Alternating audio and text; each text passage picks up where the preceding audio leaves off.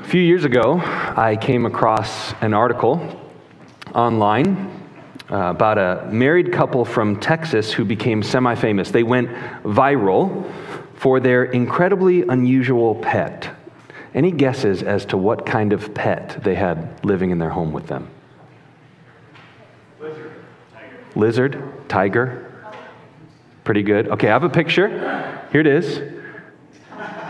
So, this is their 2,500 pound pet buffalo. His name is Wild Thing, which is awesome.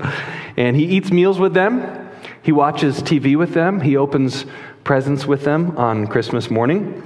And when I read this article, I thought the same thing that all of you are thinking right now ridiculous. Unless you're Pat, and Pat's thinking, awesome, how do I get one? I want to get a pet buffalo.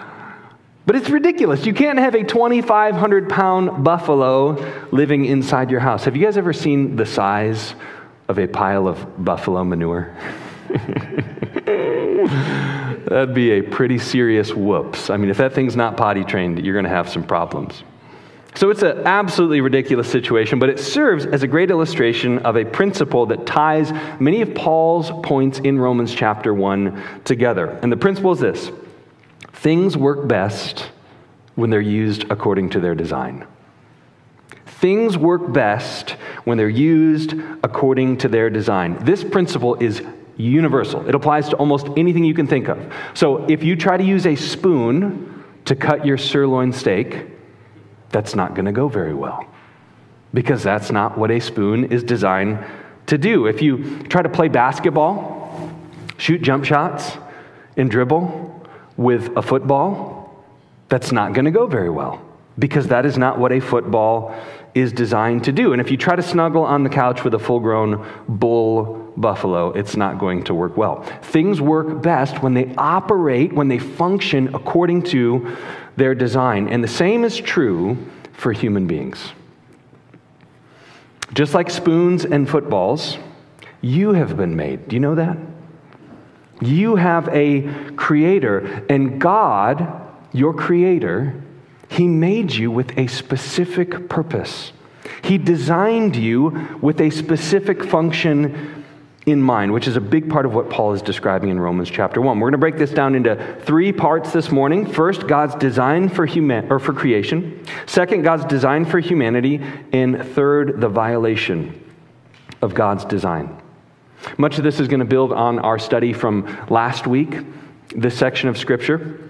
So if you were not here for that, I would definitely recommend that you go back and listen to that sermon if you get a chance later in the week. But first, God's design for creation. Genesis 1 1 says, In the beginning, God created the heavens and the earth. We just got done studying Genesis last year. So you're probably familiar with this passage. It goes on to say that God created the light and the darkness, He created the oceans and the sky. He created the plants and the stars, the birds and the fish. He created all the animals on the land. And lastly, He made people. Almost everyone is familiar with that story.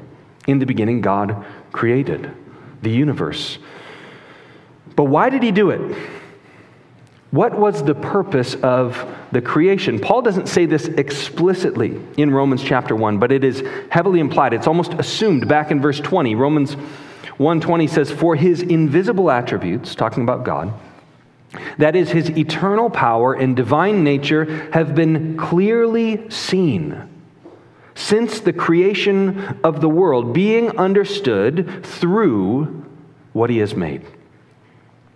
Here's the point the ultimate purpose of the entire universe, all of creation, is to glorify God. It is to magnify Him. It is to point to Him. It's to show who He is and what He's like. Now, obviously, that's an oversimplification because the universe is extremely complex. All of God's designs are extremely, almost mind bogglingly intricate. And so, on a basic level, you can look at a bird and say, well, a bird is designed to fly in a way that I am not. And a fish is designed to swim and breathe underwater. And so, it's an oversimplification but all of it is meant to magnify and glorify God. That's its underlying, most fundamental, ultimate purpose.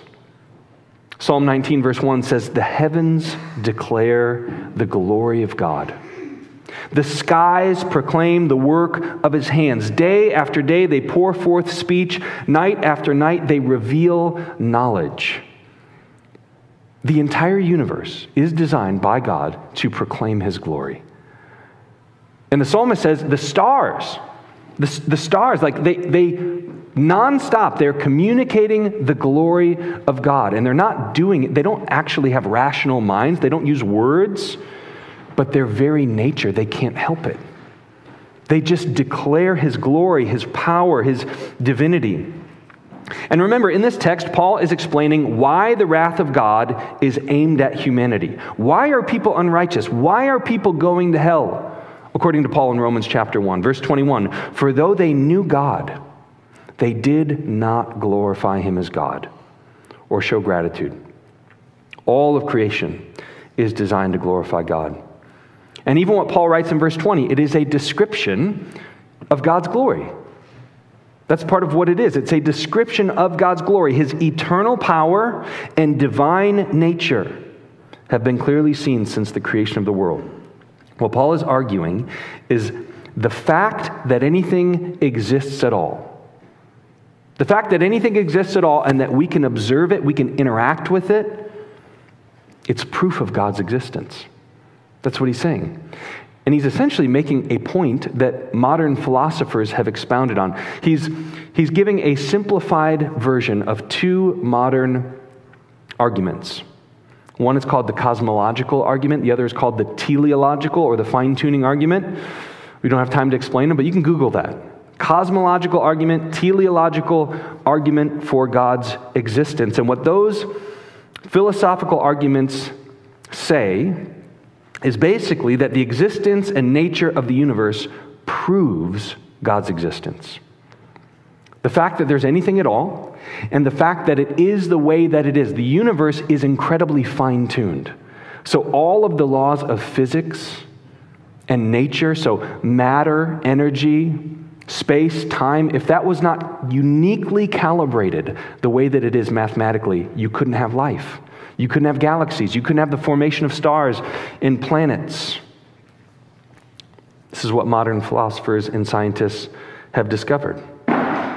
And this is exactly what Paul is saying is that the existence and nature of the universe prove, you don't have to call him God, but it, it, proves that a being exists who must be eternal. There must be an eternal being. He exists outside of and is unbound by time. In order to bring time into existence, you cannot be bound by or exist within time. This being must be omnipresent. He exists outside of and is unbound by space and matter. This being must be omnipotent. He has infinite power over and beyond the universe. This being must be omniscient. He has infinite knowledge over and beyond the universe, and he must be creative. So he has both the power and the will to create the universe. This is what Paul is saying is that for the universe to exist at all, a being who has at least these character traits must exist. And that is a description of who God is. And that's a powerful argument. You can learn all of those things about God by simply observing the world around you. But if that was the only argument for God's existence, then why not the God of Buddhism, or the gods of Hinduism, or the God of Islam? Or the God of the Latter day Saints, or the ancient Greeks or the Romans. Just there's a God or gods that exist, but the Bible tells us that God is not only all powerful and eternal, He's also loving. He's good. Tells us that God is one. There's not many gods, there's one God. And he's personal. He's just. He's holy. He's righteous. He draws near to his creation, particularly people and you can have a relationship with him. He's not distant, he's not indifferent like Allah or the gods of the Romans. All of that is true about God, but you can't learn any of that by simply looking at the world around you. There's only one place where you can learn those things about God's character and nature, and that is by looking at the gospel. Which brings us to our next point, which is God's design for humanity. Why did God create people? What, what is the purpose of your existence? Why do you exist? Genesis 1 26. On the last day, sixth day of creation, God said, Let us make man in our image, according to our likeness. They will rule the fish of the sea, the birds of the sky, the livestock, the whole earth, and the creatures that crawl on the earth. So God created man in his own image. He created him in the image of God. He created them male and female. What is God's design for you? Number one, people, like the rest of creation, are made to glorify God. Just like the birds and the fish and the stars, you have been made to glorify God. But you play a unique and much more important role than the birds or the stars or the trees. Human beings alone are made in God's image. So, all the rest of creation, the grass and the mountains and the oceans and the galaxies, they demonstrate they clearly proclaim God's eternal power and divine nature, but only human beings bear his image, his likeness, his personality, his character.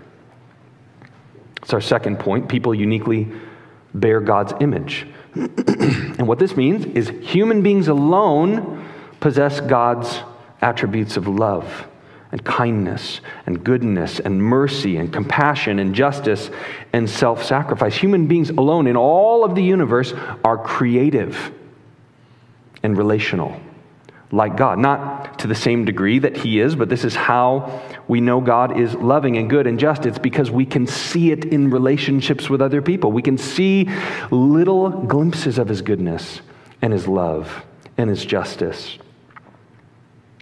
Paul says in his letter to the Ephesians that these traits of God are specifically revealed in the relationship between husband and wife, which is amazing. He's quoting Genesis 2. This is right after the creation account in Genesis 1, before the fall, before the entrance of sin into the equation. In Ephesians 5:31, he quotes Genesis 2. He says, "For this reason a man will leave his father and mother and be joined to his wife, and the two will become one flesh." This mystery is profound, but I am talking about Christ and the church. There's a lot there.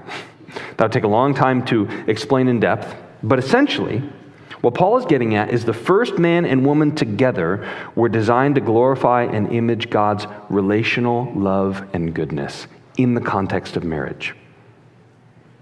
That's what he's saying. And his creative power. They were designed to image his creative power through the ability to have children and populate the earth. And Paul says that it is through the husband and wife in marriage that God shows us the kind of relationship he wants to have with us like a loving husband who lays down his life for his wife. God wants to serve you. God wants to protect you. God wants to provide for you. God wants to cherish you. This is who God is. And we see that through his original design for humanity. Third aspect to God's design for human beings people uniquely glorify God through worship through worship. Again, this is assumed in Paul's reasoning. He says the wrath of God is revealed against people. So God originally designed people for his love, for relationship with him, for his affection, but instead, Paul says they have his wrath, they have his judgment. Why is that? What went wrong? Verse 25 they exchanged the truth of God for a lie and worshiped and served what has been created instead of the Creator, who is praised forever. Amen. So, what Paul is getting at is that you were designed for worship. This is why you were made. God made you to worship and to serve Him. It's why you exist. Now, if I had a whiteboard up here on stage and we called some of you up here and I gave you a dry erase marker, how many of you could write out a definition of worship? What is worship? Because if that's why you exist, if you exist to worship and serve God, we better know what worship is.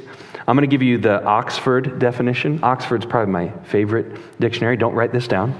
But here's the Oxford definition of worship the feeling or expression of reverence and adoration for a deity.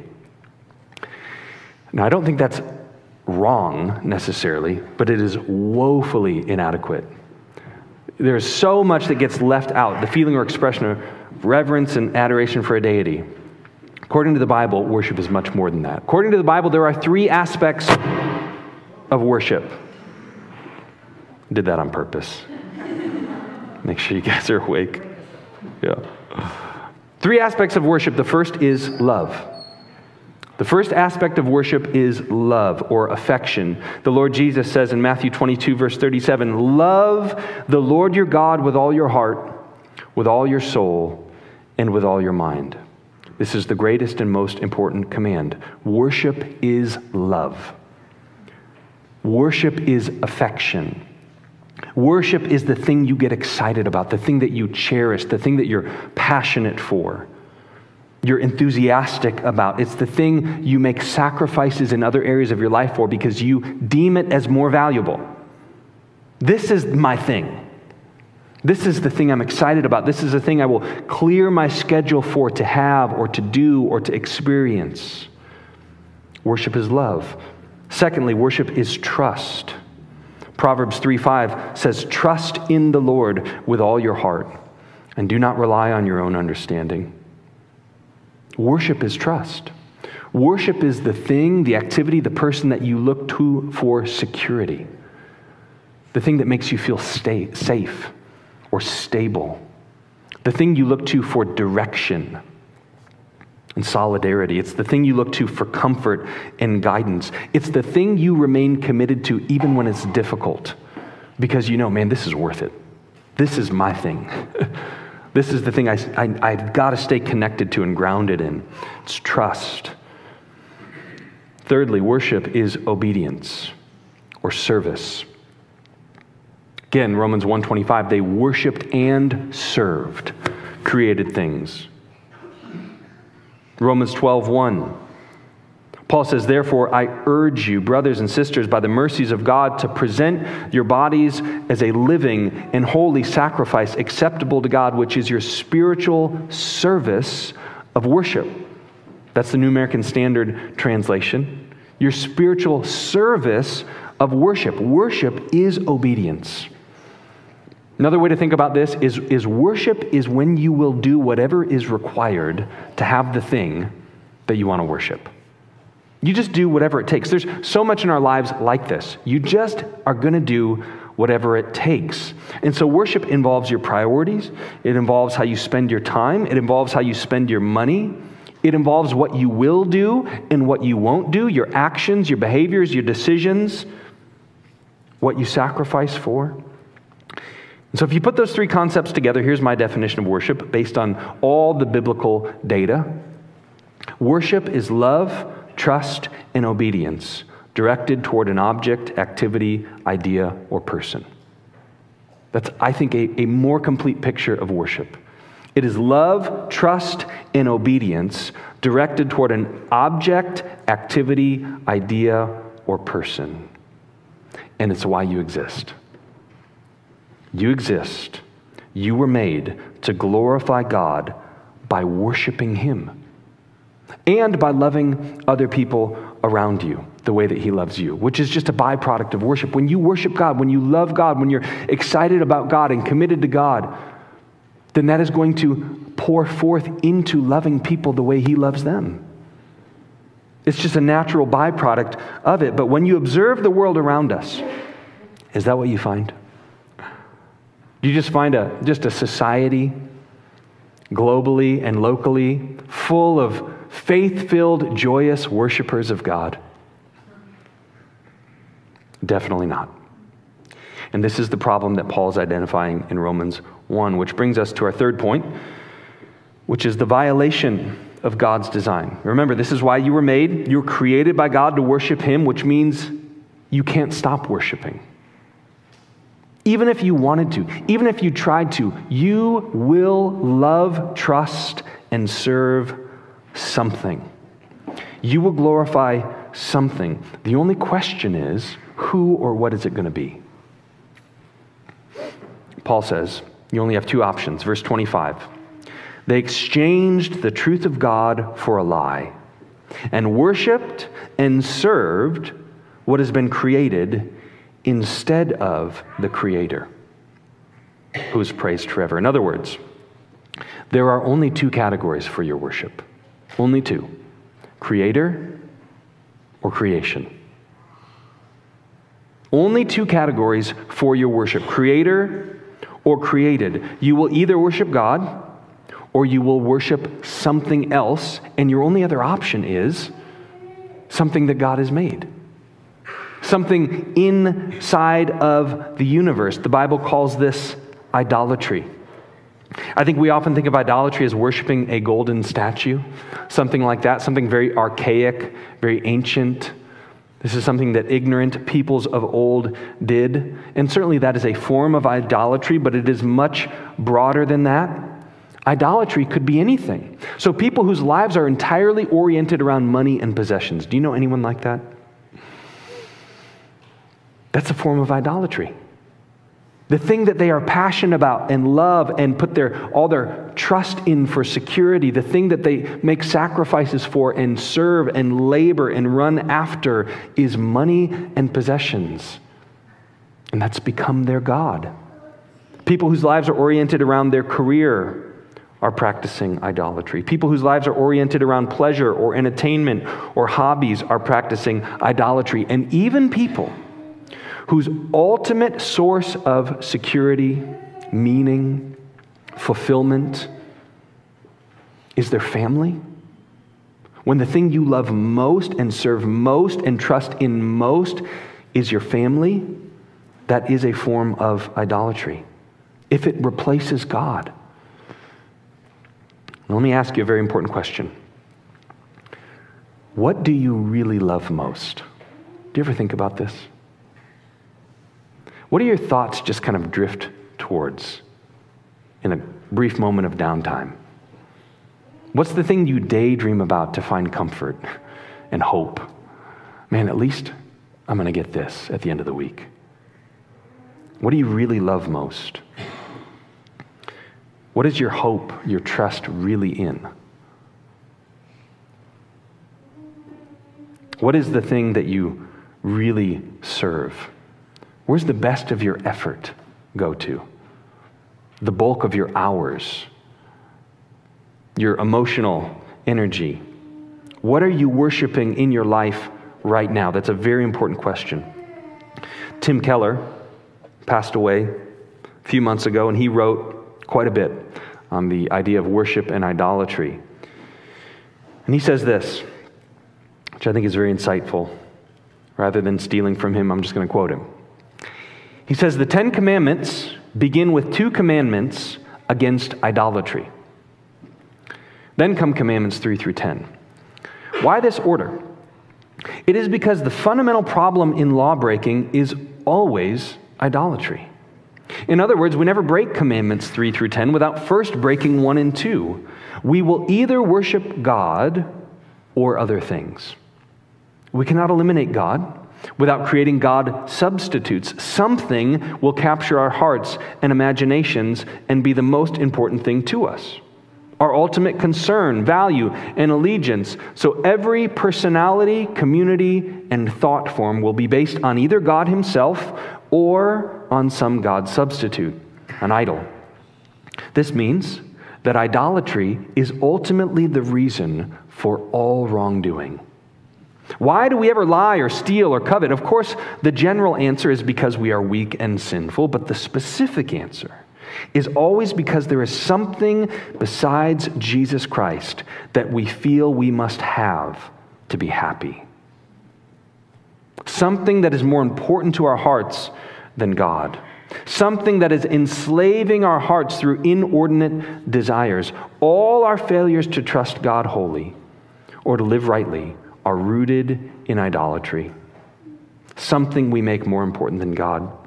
Therefore, in sin, we are always forgetting what God has done for us and instead are being moved by some idol.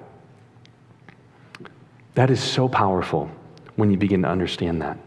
Because what I know is all of us struggle with sinful behavior at times.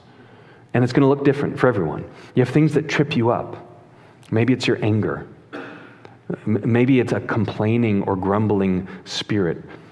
Maybe it's lust, sexual immorality. Maybe it's laziness. Maybe it's unforgiveness. And you have all of these all of these struggles and you think, "Man, I know that's wrong. I know it's wrong when I yell at my kids. You know, I know it's wrong when, when I look at somebody to lust after them. And you, and you don't want to do it, but you, you find yourself stuck in patterns of sin. It is so helpful to know that's just a symptom. There's, a, there's something deeper in your heart. Very likely, there is something that is more important to you, more exciting to you, more valuable to you than God Himself. Why is idolatry so devastating?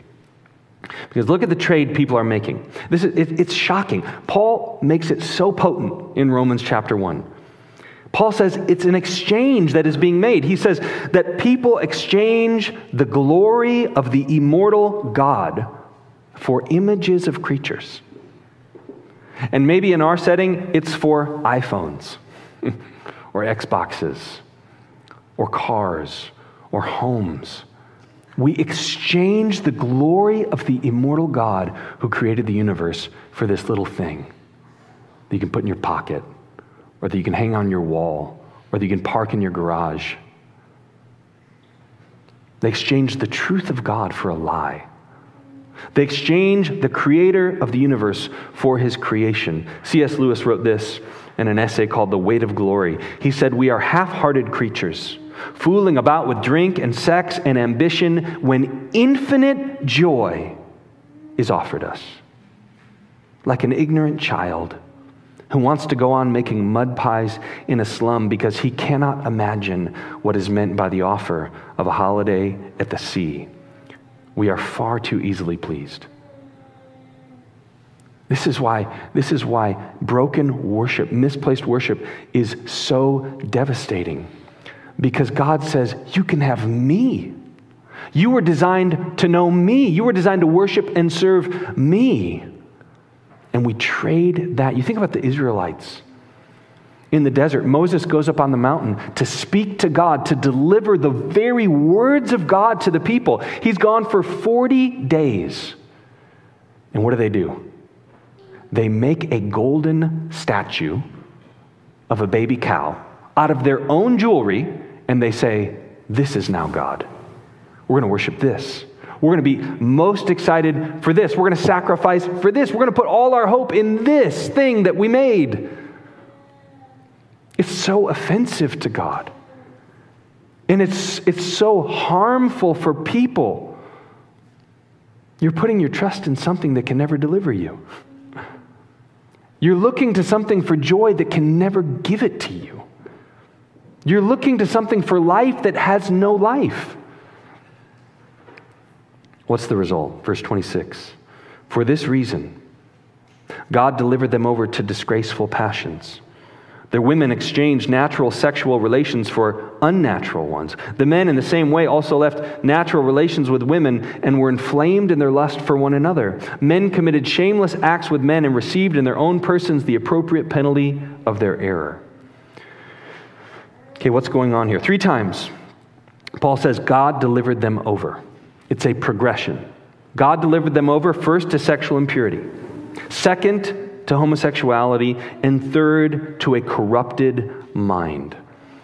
And one question that comes up here often is why does Paul focus in on sexual immorality and specifically homosexuality? I think oftentimes those become a distraction. It kind of jumps off the page like, whoa, what is that doing here? And this is why I wanted to focus so much on God's design through creation, because this is why, this is, when you understand this, it makes what Paul is saying make perfect sense. And it is because sexual immorality and homosexuality represent the exact opposite of God's design. That's, that's Paul's point. Look again, verse 18. For God's wrath is revealed from heaven against all godlessness and unrighteousness of people who, by their unrighteousness, suppress the truth. What is the truth? Well, the truth is that God is a loving, committed, covenant God. He, he wants to enter into a covenant relationship with you. And instead of self sacrificial covenant love, which is what is imaged in marriage between a man and a woman, sexual immorality images selfish lust. It mars the image of God, it confuses people about who he is and what he's like. What about homosexuality? I think it's pretty clear. Paul considers homosexuality worse than heterosexual sin. And that's not to say that sexual immorality in all its forms is not terrible and sinful and damning. Of course it is. But this is it's like a next step in Paul's argument here. Why does he consider it worse? Well, I think it's very simple. It's because it's an even further violation. It's like the next step in violating God's design. It's an even more overt rejection. So, sexual immorality in all its forms it violates God's design for committed covenant sacrificial love. But committed covenant sacrificial love is spiritual in nature, it's theological in nature, it's relational in nature. But when you go on to homosexuality, it violates even physical biology. So you're not just rejecting God's design for relationships and spirituality, you're rejecting God's design just for the way things physically work. It, it violates his design that sex is to be procreative. In a homosexual relationship, whether between two women or two men, there can be no life that springs forth from that activity. Instead of being procreative, homosexuality actually images death. It's not that it's just neutral, it can't create life, it does the opposite. You can look at study after study that show in large populations it is way, way riskier to live a homosexual lifestyle. It's not even close. The average homosexual man, his life expectancy is going to be 20 to 30 years less than his heterosexual counterpart. Forgetting about religion, marriage, any of that. Just if you live a homosexual lifestyle as a man, your life expectancy will be 20 to 30 years less on average than your straight counterpart. And I don't mean to be graphic, but it's because this is not what the human body was designed to do. It's, it's simple biology, and there are natural consequences. This is what Paul means when he says men committed shameless acts with men and received in their own persons the appropriate penalty of their error. It's uncomfortable to talk about, but that's what it means. When you reject God's design, you're rejecting life, you're rejecting joy, you're rejecting your very purpose for existence. Now, obviously, this doesn't mean that every person who doesn't worship God is going to end up being incredibly sexually immoral and promiscuous. It, doesn't, it certainly doesn't mean that every person who doesn't worship God is going to automatically end up being homosexual in their desires. That's, that's not what he's saying. He's not talking about individuals.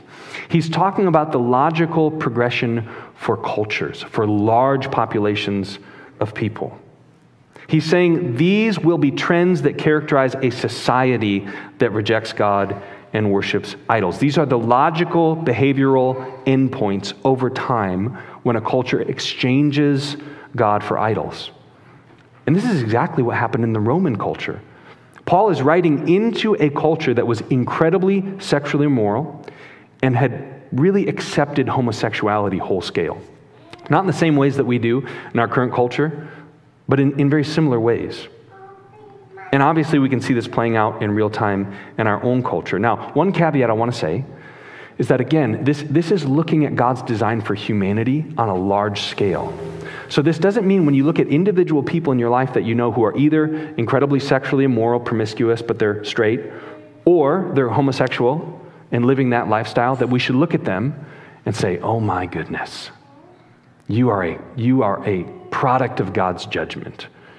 And, and sit up on our high horse and think they're, they're terrible. That, that's, that is not an appropriate viewpoint for Christians. We should look at all people who struggle with sin with compassion, with love. And, and we should see in ourselves the same brokenness. That's the idea. Paul's going to get into that next week. You can look at Romans chapter 2. He says, Don't judge others. This is about you. this is about you.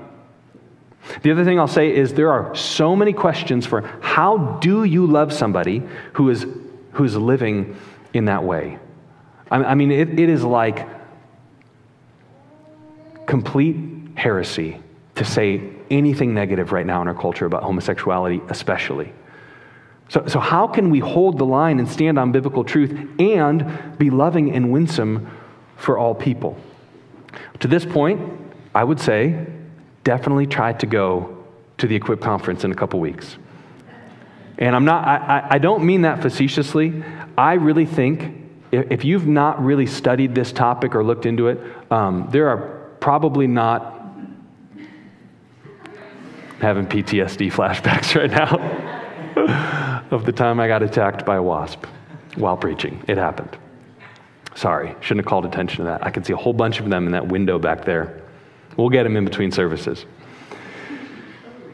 But uh, one thing is, so there's only about 150 spots left, and those are to those are to get eaten up really quickly here in the next week or so. And tomorrow, the price goes up like 40 bucks or something. So if you were thinking about going, please get registered for that ASAP. And I think that will be so, so helpful to you in thinking through these issues, in teaching your kids on these issues, in relating to people in your life. So go to that conference. Okay. Finally, Paul says this, verse 28 And because they did not think it worthwhile to acknowledge God, God delivered them over to a corrupt mind so that they do what is not right. If you're going to try to explain the universe without God, if you're going to try to explain the human experience and purpose of life without the God of the Bible, it's like trying to do math without numbers. That's the idea. You're going to just end up with gobbledygook. It's just going to be nonsense. That's Paul's point. How, how, do you end up with an entire culture that has rejected absolute truth, which is what we have? People say, well, this is my truth, that's true for me, and that's your truth, that's true for you. And I say, well, what if my truth says that your truth is wrong? You know, how does that work? It's incoherent. This is how you end up with an entire culture that calls good evil and evil good. It is a corrupted thinking. Verse 29, they're filled with all unrighteousness, evil, greed, and wickedness, and on and on. Verse 32, although they know God's just sentence that those who practice such things deserve to die, they know it's wrong in their heart. They not only do them, but even applaud others who practice them. This is the progression. And you, you can see this playing out over the course of the last 20, 30, 50 years. This is the way it works. This is what we see happening in real time in our culture. First, you must tolerate evil to be accepted by the culture. You want to be a good person? You want to be accepted? You got to be tolerant. That's what it was 20 years ago. Then, you must celebrate evil to be accepted by the culture.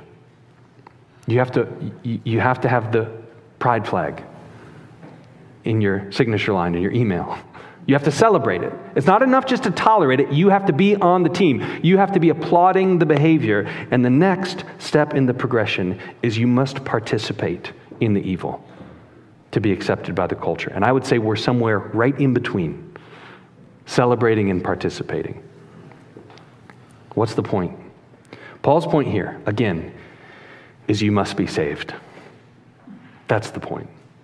The point is not for us to sit on our high horse and judge our culture. This is here to help you sense your own depravity. That's the point. The point is that the same idolatry that causes humanity to descend into utter chaos lives in you. That's the point.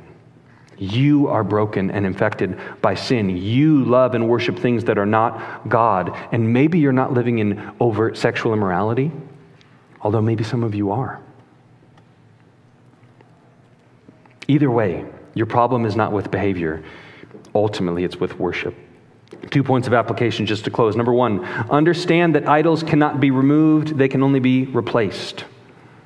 They cannot be removed. They can only be replaced. So if you are worshiping something other than God, there's one solution. You must love, trust, and obey Him. That's it. You must love, trust, and obey Him. And you can only do that. That's only possible because of the gospel. It's only possible because of the good news that Paul talks about in Romans chapter 1. So God's wrath is revealed against humanity because we exchange the truth of God for a lie. We exchange the glory of God for some idol. The good news, the gospel, is that God also made an exchange. God gave his only begotten Son gave his life for you. Jesus, he took your, he made a trade, an exchange. He said, Your sin, your unrighteousness, all of your guilt, I'll get that. That's what I get. What you get is his righteousness, his holiness. On the cross, Jesus died to make you clean, to make you acceptable to God, to make you fit for a relationship with someone who's holy. But you have to trust in him. You must receive that righteousness in faith. You can be forgiven. You can be given eternal life. That is the good news of the gospel. And when you believe that, it's almost impossible not to worship him. What's more valuable than that? I can know God. I can be acceptable to God. I can have a relationship with God. I can have the Spirit of God in me. I can participate in His divine nature. I mean, what in the world? What could be better than that? Number two, understand the true nature of God and idols. Idols can never satisfy. Proverbs 27 20 says this Sheol and Abaddon are never satisfied. That's, that's the grave. He says, Death is never satisfied, and people's eyes are never satisfied. You cannot find what you're looking for in this world. You were made to be satisfied only by the Lord Jesus Christ. Idols can never satisfy. God is the only thing that can satisfy. Jesus said in John 4, verse 13, Everyone who drinks from this water will get thirsty again, but whoever drinks from the water that I will give him will never get thirsty again. In fact, the water I give him will become a well of water springing up in him for eternal life. Brothers and sisters, the only thing that can satisfy your soul is the Lord Jesus. The only thing. And until you believe that, worshiping God consistently will be almost impossible. Because if in your heart what you believe is, man, if I just get this amount of money, if I just buy that piece of land, you know, if I, if just save up to go on this vacation, if I could just get my kids to behave this way, then everything would be great. Then you won't worship Him. And it's not that you shouldn't pursue those things, but you have to know deep in your soul, I'm not going to be impressed by that. If I get it, good. But unless it points you more to Him, unless it points your kids more to Him, unless it helps you walk in obedience and trust and affection towards Him, then you shouldn't pursue it. Or you need to pursue it in a different way or to a different degree because only He can satisfy you. Let's pray. Father, thank you for giving us life, God. Thank you for putting us on this planet, allowing us to draw our next breath. God, thank you for your patience. We so often don't worship you. God, there's probably people here this morning who've never worshiped you, truly, inwardly. And yet we're still here. God, you haven't judged us yet. We, we aren't experiencing your wrath yet. There's hope for each one of us. And God, I pray that you'd help us to see your glory. God, if we have foolishly exchanged your glory for a lie, that we would stop. We would turn from that thing and we would replace it with you. We would worship you. We would trust you. We would serve you. And God, when we do that, you're not the one who benefits. We are the one the ones who benefit. We get joy, we get strength, we get life, we get unity. We get clarity, we get wisdom, direction. We see the world rightly. We get real hope for the future because we know that this life is so temporary and then we're going to be with you satisfied fully forever, worshiping in heaven. God, I just pray that you'd help us to see that more clearly. I pray that you would help us to see the good news of the gospel and reorient our hearts, aim all of our love at you. Help us, we pray. We're, we're weak, God.